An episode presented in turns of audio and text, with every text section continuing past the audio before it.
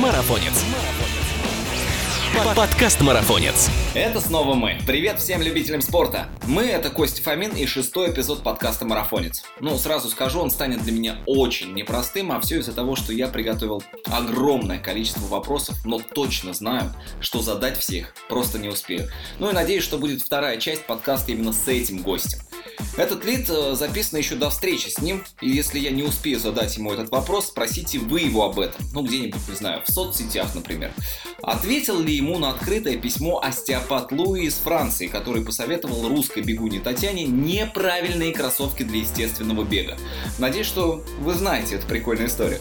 Кстати, термин «естественный бег» принадлежит нашему сегодняшнему гостю. А еще он мастер спорта по легкой атлетике международного класса, экс-рекордсмен России в марафонском беге, действующий рекордсмен сверхмарафона Комрадс, участник Олимпийских игр и тренер по бегу. Это Леонид Швецов. Леонид, здравствуйте, доброго утра, очень рад нашей встрече. Доброе утро, Константин. Я тоже рад поделиться тем, чем могу. Кстати, сейчас в Москве 9 утра, большинство людей в данное время еще в пути где-то на работу, кто-то еще спит. Во сколько вы начинаете просыпаться и во сколько вы начинаете свой рабочий день? Ну, мой день начинается обычно где-то в 5.30. У меня стоит будильник, и иногда я могу встать чуть раньше этого. Ну, если совсем поздно лег, да, после 11 вечера, то переставляю его на 6 утра.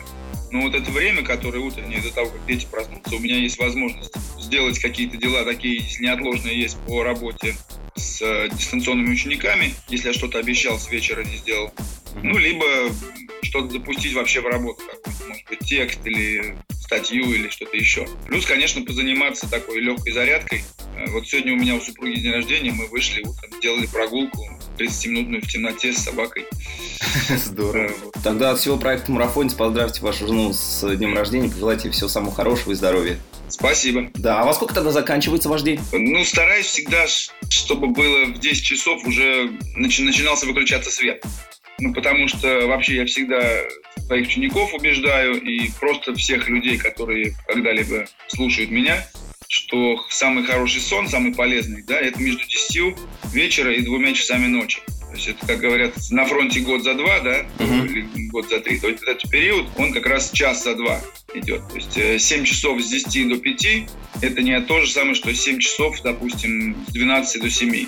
А как вы относитесь к дневному сну? Дневной сон э, раньше считалось почему-то, что у взрослых э, он неэффективен. На самом деле многочисленные практики даже на уровне корпоративного мира западного показали, что вот эти кратковременные Э, периоды сна, там 30-40 минут, так называемый cat nap, да, такой кошачий сон, uh-huh. он очень помогает улучшить продуктивность. Ну, особенно это хорошо для тех, кто, как я, например, работает из дома. Хотя, как я сказал, в корпоративном мире, по-моему, Microsoft впервые ввела, что у них релаксационные комнаты, э, позволяющие людям прийти, там какой-то шезлонг или какое-то кресло такое с откидной спинкой прилечь. А, хотя я думаю, что до Microsoft это делали японцы. Ну, предполагаю, японцы очень неординарные вообще народ, как некая другая планета. Прошу прощения за такое лирическое отступление. Да, считаю, что если напряженная умственная деятельность, то вот такое будет поднимать продуктивность во второй половине дня. Кстати говоря, спортсмены профессиональные, находясь на сборах, тоже многие практикуют вот этот дневной сон, причем некоторые даже могут и пару часов давить говорят, да, на массу.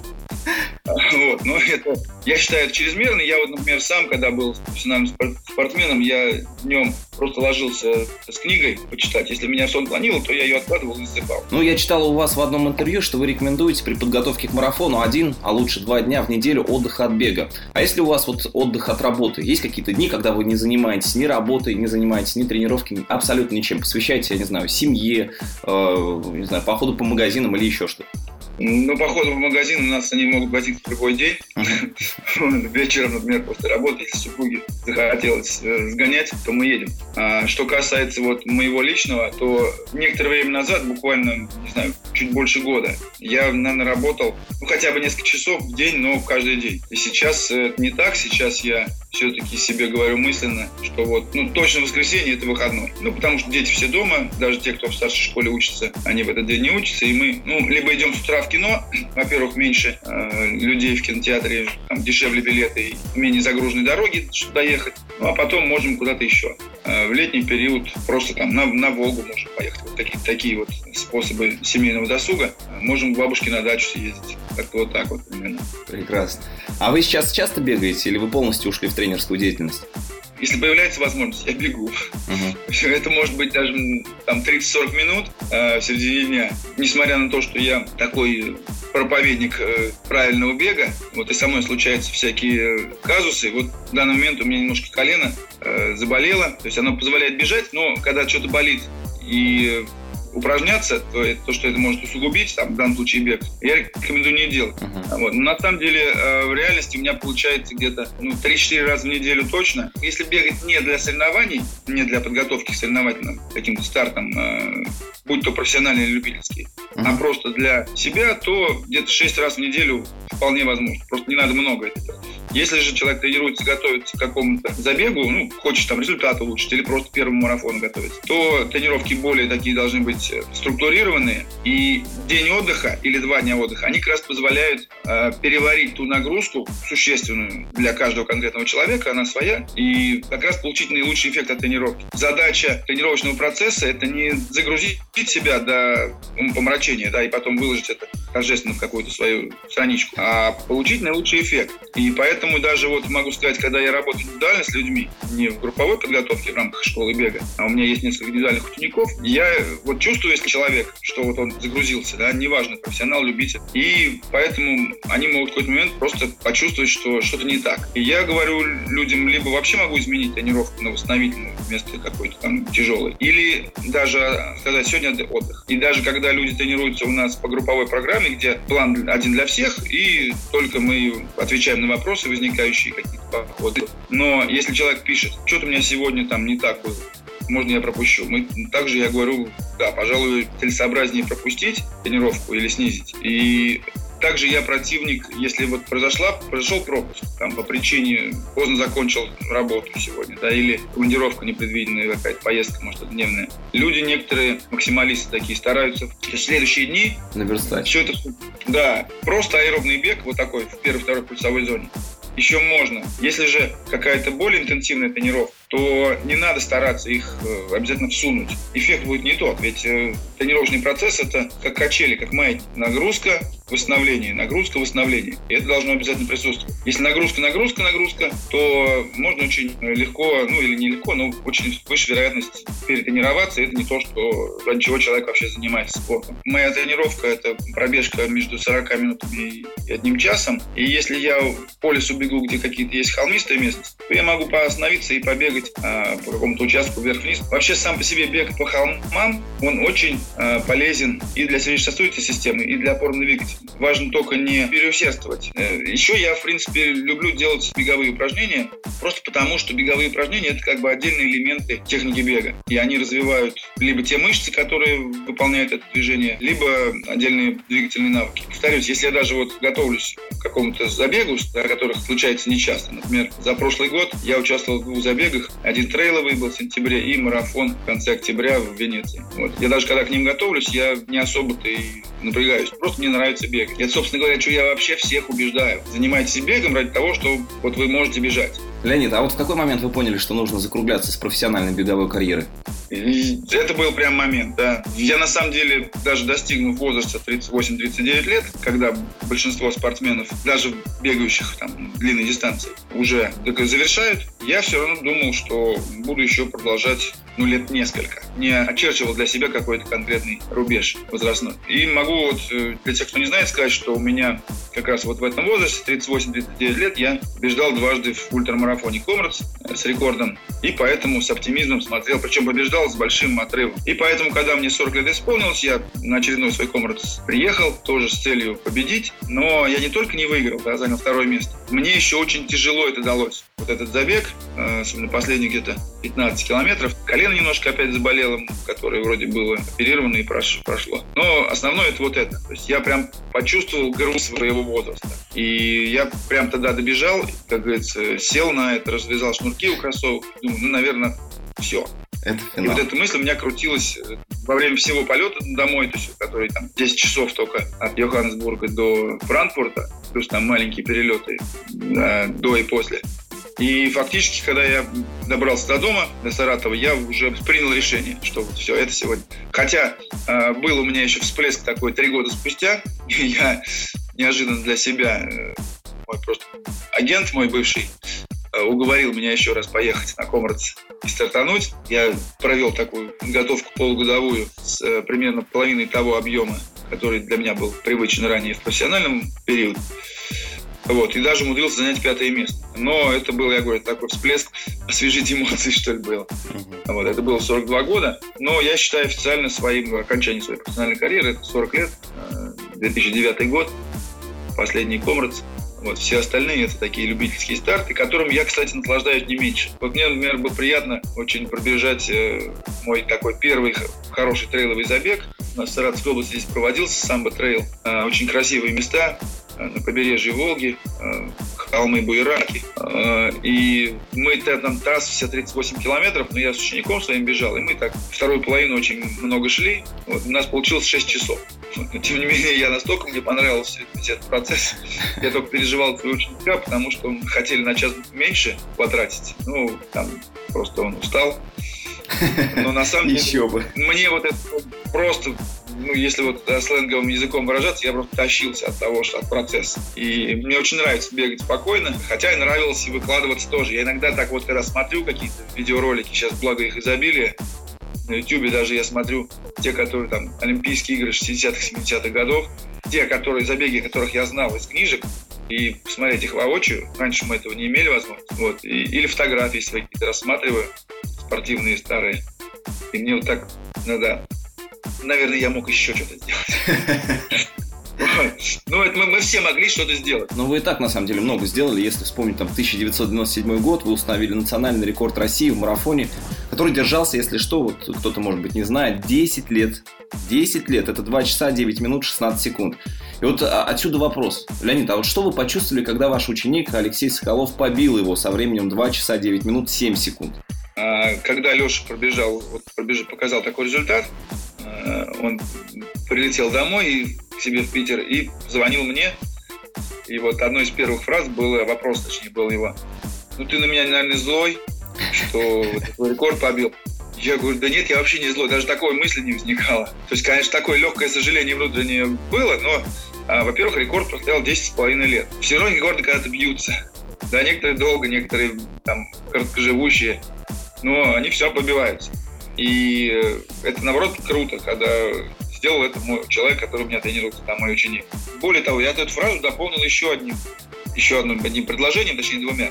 Я сказал, что я скорее зол на тебя, а на себя, что я дважды после того 97 -го года, того пражского марафона, я еще дважды имел прям реальный-реальный шанс побить свой же рекорд, но в одном случае были обстоятельства очень ветреная погода, и зайцы очень, ну, для меня быстро бежали там, прям на 2,7.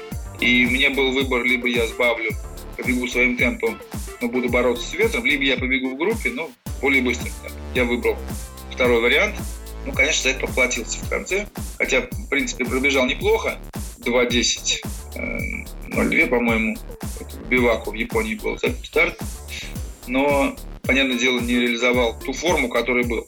Вот. И второй раз там просто был еще более анекдотичный случай. Мне пришлось там забегать в кусты э, по известному делу. Ага. Просто реально мне пришлось сделать и пробежал 2.09.32, представьте. Когда мне не хватило там 16 секунд до своего рекорда, и, наверное, я больше потратил. Он говорит, ну, минуты две. Я говорю, да нет, не минуты две. Меньше минуты это было, но все равно.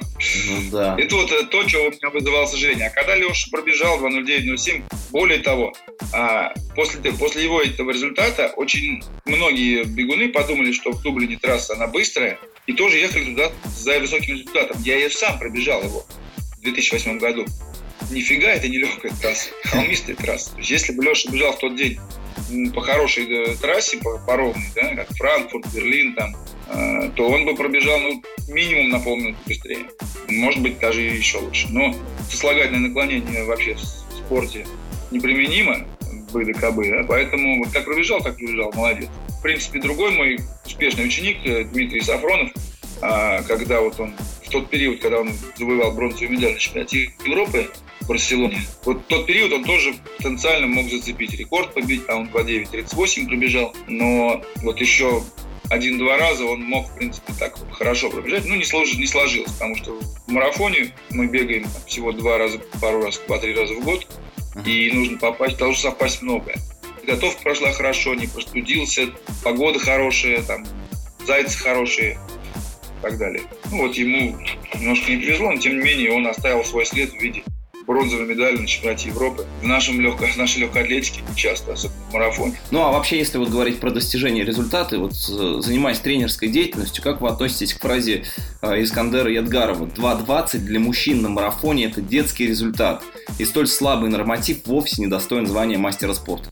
Э, ну, сейчас, может быть, да. На самом деле, я могу сказать такой, привести пример. Мой первый марафон в 91 году он был. Это был последний чемпионат СССР, сложился так, где в СССР, как, наверное, многие знают, выезжали только на чемпионат мира, чемпионат Европы и Олимпийские игры за границу. Выезжать куда-то еще на марафоны не выезжал никто. Практически там только очень приближенные к руководству сборной могли выезжать люди. И поэтому все-все-все марафонцы, которых было очень немало, выступали на... Весной это был чемпионат СССР, а осенью это был Кубок СССР. Вот я на таком, мне довелось участвовать однажды. Я пробежал 2.09, ой, прошу прощения, 2.19.47 угу. и занял 44 место. 44 место с результатом 2.19.47. И э, это был мастер спорта норматив. То есть вот столько количества мастеров, точнее, в этот день пробежали столько людей по нормативу мастера спорта СССР. А после этого, конечно, результат, результаты вроде выросли, но они а так уж они выросли. Рекорд России, ой, рекорд э, страны был э, 2.09.17. Якову Толстикову принадлежал. Кстати, в тот, тот год и установлен, 91-й, когда он в лондонском марафоне выиграл его, лондонский марафон. Мировые результаты выросли, да, но можно говорить, что хочешь. 2.20, может быть, да. Я более того скажу. Когда Россия, когда Российский Союз распался и сделали коррекцию классификаций, то 2, даже 2.22 некоторое время был э, норматив мастер спорта и один тренер успешный с э, ребятами из Ульяновска. А у него ребята были марафонцы, он тогда такую фразу сказал, ну давайте сделайте 2.30, я побегу, пробегу. А он уже был там в возрасте за 60. Но на самом деле 2.20, ну, пожалуй, да, это более легкий результат, чем, например, 14 минут на пятерке тоже мастер спорта. Я не знаю, сколько сейчас, сейчас мастер спорта или нет. Но если брать э, любителей, то для них это высокий, конечно, кажется. Ну, что Искандер как раз относится к любителям. Я с ним лично не знаком, но многие не знаком с тем, как он работает. Да, я знаю, что он работает. Но я могу сказать такую вещь, что американские бегуны 70-х годов вот были примерно такие же любители. Они вроде что-то работали, да, и японцы, ага. они тоже что-то работают, да, три часа в день но на самом деле не профессионально тренируется. Вот э, по тем сведениям, которые мне заходят, я не хочу голословно из-за спиной человека говорить, вот примерно так и Искандер работает. Угу. Ну, Понятно. Он, на самом деле, большой молодец, что такого достиг. У него, видимо, природные данные очень хорошие. Я вовсе не призываю его бросить свою работу и начать тренироваться.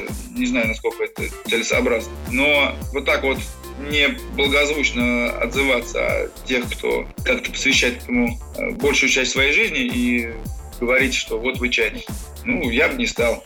Я могу сказать, что когда я вот э, тренировался, на марафон фактически перешел, 90-е годы, и ездил по сборам, очень много ребят тренировались, как сейчас говорят, профессионально, то есть не работали, получали какую-то там свою стипендию или зарплату за, за спортивную деятельность, но не работали.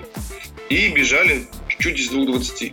Они старались очень не всегда грамотная тренировка, если честно. Вот я могу сказать по тому, что я видел.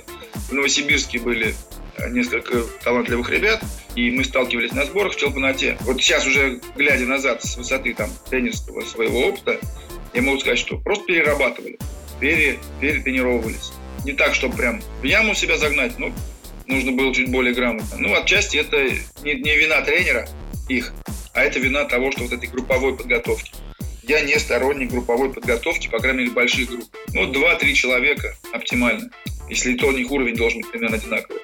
когда есть группа там 5 человек или 10 человек, даже если они одинакового уровня, сегодня один себя лучше чувствует, через послезавтра другой. И если они бегут группой, то вот эти сдают темп и в итоге перерабатывают. Когда некоторые жалуются, вот мне не с кем бегать, я могу сказать, что я практически всю жизнь бегал один. Ну, я имею в виду, конечно, я с кем-то бегал, но иногда, а иногда и ни с кем. Но вот так, чтобы делать все-все-все изо дня в день вместе, нет. Поэтому, а, возвращаясь к вопросу, да, о нормативе. Ну, может быть, да, 2.18 надо сделать. Все-таки надо понимать, что 2.18 это высокий. Почему нормативы оставили мастеров а, примерно теми же э, после распада Советского Союза, хотя уровень результатов в мире вырос? Международников подняли. А. Ну, мне объяснение было такое, чтобы интерес остался потому что общий уровень-то упал. Ну, во-первых, разделились, э, разделилась страна, многие отпали, да, украинские бегуны, марафонцы всегда были сильные. В Балтике было несколько человек, белорусы. Вот. Все мы стали отдельными странами, как ни прискорбно, и поэтому конкуренция упала, и, соответственно, плотность результата. А, и вот чтобы они совсем не, не отпадали, сейчас, вот у нас сейчас, да, мы в изоляции политической, спортивной, ну и фактически все спортсмены сильные, должны быть на чемпионате страны, не на коммерческом марафоне и все равно результат низкий. Ну, плотность, я имею в виду. Не, не победителя, результат победителя, да, ну, их плотность. То есть 2.20 можно быть там в восьмерке а. да? или, или даже в пятерке. Надеюсь, может быть, в этом году сейчас э, в Волгограде, причем я разговаривал с директором Волгоградского марафона, ему городские власти дали добро на прокладку более такой комфортной трассы в плане результата. И он надеется, что ребята там покажут на что они способны. Я, с одной стороны, желаю успеха Искандеру, да, в своих обещаниях публичных. Но сейчас это такая, сейчас такая вот просто, ну, тенденция, да, заявить всему миру, я вот сейчас так, так и сделаю, да, а потом, ну, если не смогу, то как в том анекдоте, да, мужик поставь на меня, помните, за лошадь? Да-да, не шмогла. Не смогла я. Ну и что? Да-да. Там главный пообещал, вот в данный момент он, он провозгласил, что вот он такой великий. Хотя он им еще не стал. Ну вот несколько раз десяточку там что-то проскочил. Ну, если взять, э, допустим, Равили Кашапова, да, который после марафона, то есть он марафонец был, и он взял, встал на десятки и 27-55. Пускай что пробежит вот так. Ну да, после этого заявляет. Согласен. Ну а как вообще в 2018 году в России дела обстоят с легкой атлетикой, вот в частности с бегом? Как вы считаете? Ну, я вот могу сказать по тому, что я вижу в Саратове, да, лет 6-7 э, назад э, вот наш манеж легкоатлетический, кто единственный у нас такой с э, круговой дорожкой, представлял себя жалкое зрелище. Я, я приходил там, дочку водил на тренировки, и просто бегала ну, одна пятая от того, что было, когда я. А когда я тренировался, у нас даже разделяли. Ну, это логично, да, более младшие и более старшие по времени. Вот тут же были все подряд, и было очень мало. Вот сейчас, вот последний год, чисто по Саратову, намного это выросло. И количество занимающихся детей, а, и количество, и уровень результата. Не во всех видах. Да, в видах на выносливости он такой же невысокий. Более того, у нас сейчас чемпионат области среди юношей выиграл триатлет парень. Uh-huh. на 3000 метров. Вот. Но все равно вот это лучше. И я надеюсь, то же самое и в стране. В принципе. Ну, конечно, очень-очень отрицательную роль играет э, дисквалификация Федерации легкой атлетики. Ну да, да, да. Потому что э, вот тот, тот резерв молодежный, да, то, что, ну, то, что на уровне руководства сборной команды называется, это 18-23 года, они не видят перспективы, наверное. Потому что перспектива сейчас, помимо спортивной, она еще и должна быть коммерческая. И это, это, это нормально, я считаю, хотя с точки зрения, допустим, 20-летней давности было все не так. Вот. Но это часть жизни нашей. И если когда этого лишили, и неизвестно, когда вернут, неизвестно, какие условия, то это, конечно, обескураживает, потому что в этом возрасте люди должны не стоять на перепутье, да, они должны решить, либо они посвящают свою молодость спорту с возможностью чего-то достигнуть, либо они уходят и занимаются чем-то другим. А, да, чем-то другим, потому что темп жизни сейчас очень высочайший, и потеря там двух-трех лет а, в любой из областей жизни, она может быть критичной. К сожалению, я говорю, вот это не от них зависит. Люди вроде ребята стараться могут, девчата, а зависит не от них. И даже Обидно. ну, все кивают. Вот чиновники наши, да, ну да, они, конечно, сплоховали. Но сейчас я знаю некоторых людей, которые в руководстве сборной, которые искренне стараются что-то сделать, ну вот им руки выкручивают э, те, кто за рубежом. Ну и отчасти, конечно, не могут наших сдать, скажем так, из, известных деятелей. Ну, мы, мы понимаем, о чем мы говорим, да, ну, дали какой-нибудь судебный срок или какие-то штрафные санкции. Ну, нет, не делают. Я тоже в реальной жизни живем, но все-таки я надеюсь, что вот лед уже он, в принципе, трогается. Хотя вот с э, зимней Олимпиадой мы получили еще одну плевуху. Вообще, вот вы дважды же, да, входили в состав Олимпийской сборной России. Э, сталкивались... Трижды. А, ну, трижды, да. Я трижды входил в состав Олимпийской Ну, сборной, да. и, один к раз не сожалению, из-за разногласий с э, главным тренером я был лишен возможности участия в Сиднейской Олимпиаде. Причем произошло это за два дня до отъезда. О, Просто было, я считаю, вероломно это было сделано в телефонном разговоре. И, ну, не знаю, что можно было бы еще сделать. Я мне буквально позвонил и сказал, ну, ты не едешь. просто Такое так. было возможно. К сожалению, да. Там, не знаю, может быть, если бы министр спорта наш областной срочно вскочил на самолет, прилетел э, в Москву и привез конверт с деньгами, что, на что мне москвичи, собственно, потом мои друзья сказали, то, может быть, я бы поехал. Ну, вот было так, что случилось, то случилось, и я очень рад, что 4 года спустя, после операции на колени, была такая серьезная травма, я смог э, выполнить, не только выполнить а опять э, занять лидирующее место в стране. К сожалению, не удалось там войти в десятку, восьмерку на самой Олимпиаде. Все равно я это сделал, и в том возрасте, в котором далеко не все еще и попадают вообще. Ну да, да, 35 да. лет. Трижды вы входили в состав сборной, ну, Олимпийской сборной России. А, Вы вообще сталкивались там вот с допингом? Ну, во-первых, надо понимать, что если кто-то и если кто это делал, то делал это секретно. Вот когда э, вот этот случай с э, Степановыми, да, когда она там половила их подруг по группе спортивной, Мгм. что они там в раздевалке откровенничали, ну, это очень высокая степень доверия должна быть. Потому что фактически человек признается в э, Жульничестве. правонарушении, да, в нарушении закона. Это высокая степень доверия. И понятное дело, что, во-первых, я в Америке жил, ну, пять лет, пять с половиной лет, и я изолирован был от многих спортсменов, чисто э, географически. Сразу говорю, что да, такого я не видел открытую, и более того, я могу, фамилии не буду называть, но вот те, те люди, которые наши признанные чемпионы, и про них так вот за спиной говорят, да, да ну, мы, мы знаем, там они все на фарше. Да Мгм. нифига. Ну, вот прям я могу сказать, вы знаете, или там одного человека, да вот он там пьяный за рулем ездил. Нет, он не ездил. Не- вы- если вы не знаете, не говорите. Вы не знаете его. Вы знаете его только как э, вот такой символ. Да, а то, что ну, кого поймали, того поймали. Понятное дело, что отрицать, что ничего не было, конечно, глупо. Мгм. Ну, было, да. Это идет, в принципе, не, это не, не вина российского спорта, это вина советского спорта 70-х годов, когда пошло. А, ну, это же часть политики. И она была и остается. Хотя вот сейчас, когда идут, идет полемика а, в разных э, источниках, в разных, вернее, э, полях, сф- сферах деятельности, что надо ли ехать э, под нейтральным флагом, не надо. Да надо, конечно. Во-первых, это спортсмен, он каждый сам у себя, даже в командном виде спорта. Вот. Во-вторых, Олимпиада ради спорта, ради того, чтобы вся планета увидела красоту, да, борьбу, бескомпромиссность. А то, что флаг, да, это круто, когда флаг поднимается, и мы слышим гимн. Но если этого нет, все равно мы знаем, что это наши спортсмены. И весь мир знает. Поэтому надо ехать обязательно и доказывать, что мы можем. Потому что все...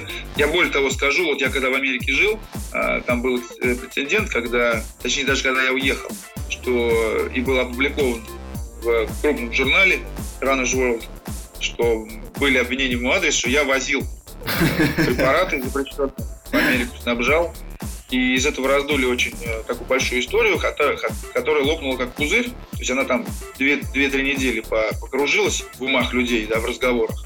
И все, и растворилось. Потому что все это было просто надуто. То есть этот журналист, который э, написал статью большую на разворот журнала, Мгм. а, он просто ну, он отрабатывал свои деньги. Ему надо было заработать, он ее сделал. Хотя, когда он мне звонил, мы с ним провели на скайпе в общей сложности там, более двух часов, а, и он мне задавал много, много вопросов, я не прятался от него. Вот. вот этот Джон Брант, американский журналист Runners World, он мне задавал так, а вот это что вы скажете, а на это что вы скажете. Я ему привел простые примеры, объясня, объяснявшие мою позицию, что вообще все это надумано. Ну Вот. Он все выслушал, покивал головой, но написал по-своему. Он написал просто. Приводя мои слова, он написал.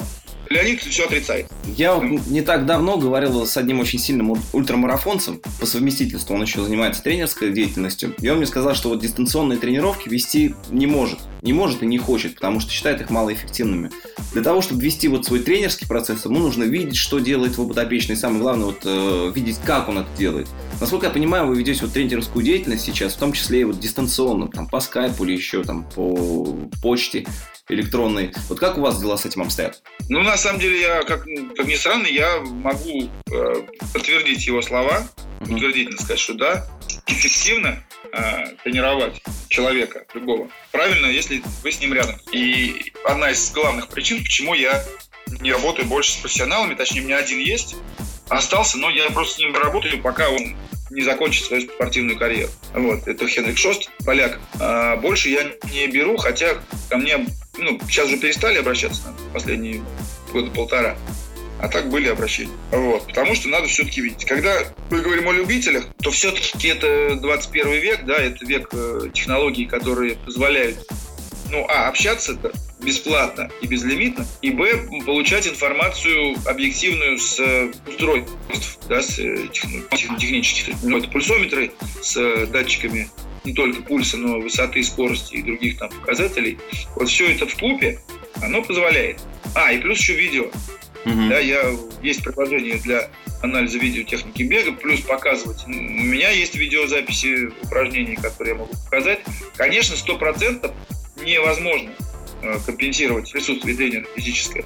И, допустим, для моих московских э, учеников э, у меня есть хороший ученик и друг, очень высококвалифицированный тренер, вот, которому я отправляю, если вот в случае необходимости, соединяю, грубо говоря, их, uh-huh. и они договариваются о времени тренировки, и потом он мне сообщает, вот, такие такие здесь такие слабые места, и я могу изменить акцент упражнений в тренировочных заданиях. Но э, это имеют только московские ученики, конечно, в других городах этого нет.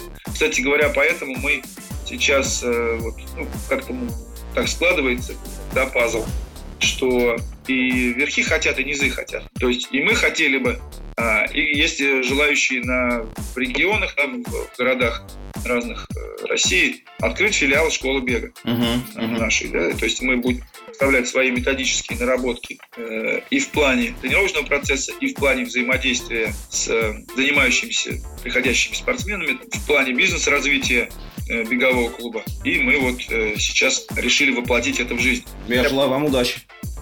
Это было бы круто. Да. Ну, а вообще, вот как вы планируете беговые цели со своими учениками? То есть они говорят вам о своих пожеланиях, и вы составляете план или даете им какие-то, может, рекомендации, когда бежать, что бежать или для чего бежать? Как это происходит? И то, и другое. Ну, в первую очередь, конечно, я отталкиваюсь от того, что... То есть я спрашиваю, что бы вы хотели? Человек ко мне обращается, чаще всего это конкретный старт. Чуть на втором месте встречаемся, это какой-то результат. И вот если это второй вариант, то э, я помогаю выбрать забег. То есть, во-первых, мы учитываем трасса сама, да, хоро, насколько она хорошая, насколько климат хороший. И, во-вторых, это интерес. Э, то есть, допустим, у меня есть ученик, который э, хочет попасть, квалифицироваться на бостонский марафон, и он очень опытный, в принципе, спортсмен, он и триатлон э, делал, выполнял э, железную дистанцию и совершенно другие немыслимые какие-то ультрамарафоны делал с моим участием, с моим руководством. А, ну вот, э, захотел он выполнить норматив на Бостон, и мы, когда выбирали забег, мы выбрали вообще такой малоизвестный марафон в Малаге. Да, просто там трасса хорошая, вероятность хорошей погоды тоже велика. Вот он пробежал там, выполнил этот норматив в декабре. Но а, также бывают случаи, когда человек завышенные слишком ожидания заказывает, скажем так, да, и я стараюсь его как-то опустить на землю и сказать, не, то есть я не говорю, вы не можете. Я говорю, вы можете, но это просто потребует более, немножко больше времени. И если вы даже хотите кровь из носа все, но вот сейчас это сделать, то это можно, но я это делать не буду, потому что это слишком а, ну, высока вероятность, высокий риск, а, что вы сорвете здоровье. Ну, делайте, но только не сам. С чего начинать бегуну-любителю? Вот, например, пришел он в 2018 году э, в бег. И вот с каких пунктов, ну, три, допустим, ему нужно начать строить свои беговые цели на ну, целый год? Если мы говорим сейчас о новичке, что ли? Да, да, да, о новичке. Вот он пришел. А, вот... Который человек пришел опять бег. А, ну, надо, во-первых, сделать э, оценку функционального состояния. То есть это простые функциональные пробы. Если есть возможность, это какие-то лабораторные, то есть физкультурный диспансер, либо кабинет врачебный, желательно спортивный какой-то. Ну, в больших городах сейчас это есть. Вот. Если этого нет, то простые пробы функциональные, чтобы просто оценить, насколько вот можно именно погрузиться прям в спорт такой любительский, не в э, занятие ради там поддержания здоровья, может быть, похудения небольшого, да, приведения себя в порядок, а вот для того, чтобы со спортивной целью. Причем спортивной целью я считаю даже просто без времени пробежать марафон. И вот э, обязательным является вот функциональное тестирование. В первую очередь, наверное, это ну, помимо врачей разных, да. Причем сюда входит, например, и окулист. Mm-hmm. А почему? Ну, потому что спорт это все-таки, если мы говорим не о оздоровительном беге, да, а о каких-то тренировках э, с применением спортивных методик, это все-таки напряженная деятельность. А, и ну, да. кровообращение, зрение это э, очень зависит от кровообращения. Это не, немного людей, это очень, это может быть э, полпроцента всех людей, которые решили начать бегать, э, им окулист скажет, знаете, вам там, желательно очень умеренно. Но все-таки это есть. И я как э, человек, имеющий медицинское, то есть я медицинскую специальность, я по образованию врач, я подхожу с этой точки зрения. Но самое главное, это, конечно, сердце. И это должно быть ЭКГ, и причем не, то, не ЭКГ в покое, а ЭКГ с покоя и с нагрузкой. Ну, то есть эта нагрузка может быть очень небольшая, это может быть там 20 приседаний, но все равно вот в таком варианте она покажет потенциальную, может быть, какую-то опасность или скажет человеку, вы знаете, вам надо более аккуратно подходить к этому. Ну и чем больше возраст, тем эти, эти риски надо оценивать более тщательно. Вот и все. А, да, и если мы проберем дальше, то это, конечно, установка целей должна быть реалистичной. Она, с одной стороны, должна быть амбициозной, чтобы человек поддерживал свою мотивацию. Более того, есть случаи, когда, ну, их немного, но вот был период, вот я там у меня температура 38, да, я да, побежала, да. все равно, молодец. И там и э, аудитория, которая оставляет э, комментарий, делится на два таких лагеря. Большинство говорит, круто, молодец, а некоторые более здравомыслящие, и к ним я принадлежу, говорят, ну и очень зря. Особенно, если это еще не случилось, а вот-вот там послезавтра или через три спрашивать как бы совета у зала, да, угу. то вот те, которые здравомыслящие, они как в меньшинстве, к сожалению. Вот я надеюсь, что все-таки таких людей станет больше.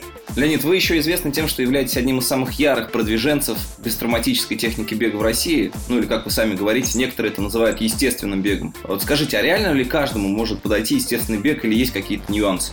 Ну, самый главный нюанс э, это, конечно, э, стаж. Если человек бегает года три или больше, ну, относительно не очень часто травмируется, то его можно переделать, да, перепрограммировать, скажем так, его нервно-мышечную э, систему. Но это, во-первых, займет намного дольше времени, и этот человек может не захотеть целый год посвящать изменению техники бега. Угу. Вот. А во-вторых, э, ну, во-вторых, то, что не факт, что это ему пойдет на пользу. Э, объясню почему. Потому что у него уже, вот если, если этот человек бегает 3-5 лет или больше, вот со своей устоявшейся техникой, то у него уже, э, и при этом он не особо травмируется. Ну, раз в году что-то с ним там пропустил недельку, вроде ничего. То у него его вот этот связочно-суставной аппарат и мышечный, он адаптировался к этому. И если таких вот жалоб серьезных нету или травм таких вот требующих от хирургического вмешательства, то ему, пожалуй, нет смысла что-то менять. Поработать над э, силой, подвижностью, гибкостью необходимым бегуну, который мы даем в, в рамках наших тренировочных программ все равно имеет смысл. Потому что, особенно, например, одна из причин травматизма бегунов – это отсутствие баланса и координации. То есть человек в состоянии утомления, его слабые места начинают э, проявлять себя в виде вот нестабильных движений, то есть в фазе опоры, когда максимальная нагрузка на опорно-двигательный аппарат. Все должно быть стабильно. Если идет колебания боковые, которые заметно не, там, не, при, не тренированному глазу, то это всегда потенциально воспаление, напряжение, микронадрывы. И вот э, если человек не получается там технику прям добиться того, как вот как я пропагандирую, то и пусть. Но если он себя укрепил, свой вот этот вот баланс, то есть способность удерживаться э, стабильно на опоре в момент вот этой максимальной нагрузки, то уже это большой шаг вперед. Бег на месте, кстати, это идеальный вариант естественного бега. Да, никогда не человек, когда бежит на месте, не поставит ногу с пят. Ну, конечно, если постараться, то можно это сделать, но это будет очень непросто и очень неестественно. Побегите на месте, вот сейчас вот призыв каждому человеку, вот когда вы выйдете на тренировку, попробуйте побежать на месте, а потом из этого положения переместить свой центр тяжести вперед и наклоняя плечи. И вы гораздо более естественно бежите, насколько сможете это сохранить. Если же человек начинает бегать, только, и у него еще этих устоявшихся а, нервно-мышечных связей нет, в кавычках порочных, то вполне резонно так, таким людям э, сразу делать себе хорошую технику бега, и она все равно не будет универсальной для всех. Понятное mm-hmm. дело, что у нас у всех разная длина ног, разное соотношение длины мышечного брюшка, брюшка и сухожилия, а, ну и другие индивидуальности. Но говорить о том, что бежать с пятки – это безопасно для всех, это по меньшей мере недальновидно. Uh-huh. Почему вот это возникло слово «естественный бег»? Я не знаю, может, оно было и, и до, но я не встречал. Вот э, словосочетание «естественный бег» э, возникло во время перевода книги Дэнни Эпшера, которую делал я э, в сотрудничестве с издательством Ман Иванов Фербер. И книга переводилась, называлась она «Natural Running», и мы когда думали, как перевести, ну вот, естественный бег. Хотя слово natural имеет не только естественный, но и природный. Но природный бег как-то звучит странно, поэтому перевели естественно. То есть термин естественный бег принадлежит вам? Вы его ввели в русское вот беговое сообщество? Я, я думаю, что я, потому что раньше я его не встречал, Круто. а теперь его ставят иногда и в, в насмешкой иногда произносят. Но в чем его природность? Что значит природный бег? Когда мне задают вопрос, а что значит естественный бег? Я говорю, ну вот такое состояние у человека естественное. Просто вот не, не, не беговое, в смысле, не бегущее. Uh-huh. Это в костюме Адама и Евы. Да? цивилизация, точнее не цивилизация, а человечество э, зародилось в теплом климатическом поясе, то есть это Африка, где одежда особо не нужна была. Когда человек переместился в Европу, там вот эти кроманьонцы и неандертальцы, они одевали себя в шкуры убитых животных и на ноги, ноги для защиты ног обертывали их тоже также кожей. Но обуви в современном понимании у них очень долго не было. Долго это несколько сотен тысяч лет. Вот. А обувь таковая, вот как современная, она появилась меньше двух тысяч лет назад. То есть даже в Древнем Греции и в Древнем Riме солдаты были обуты в сандали, совершенно простые, да, которых была подошва, и с помощью тесемочек прикреплялась она к стопе. Э, человек бегал когда? Он бегал, ну, поэтому мы говорим barefoot running, да, босиком. Он не в прямом смысле босиком всегда бегал. Понятное дело, что что-то на ногах было. Но это не было защищающей обуви.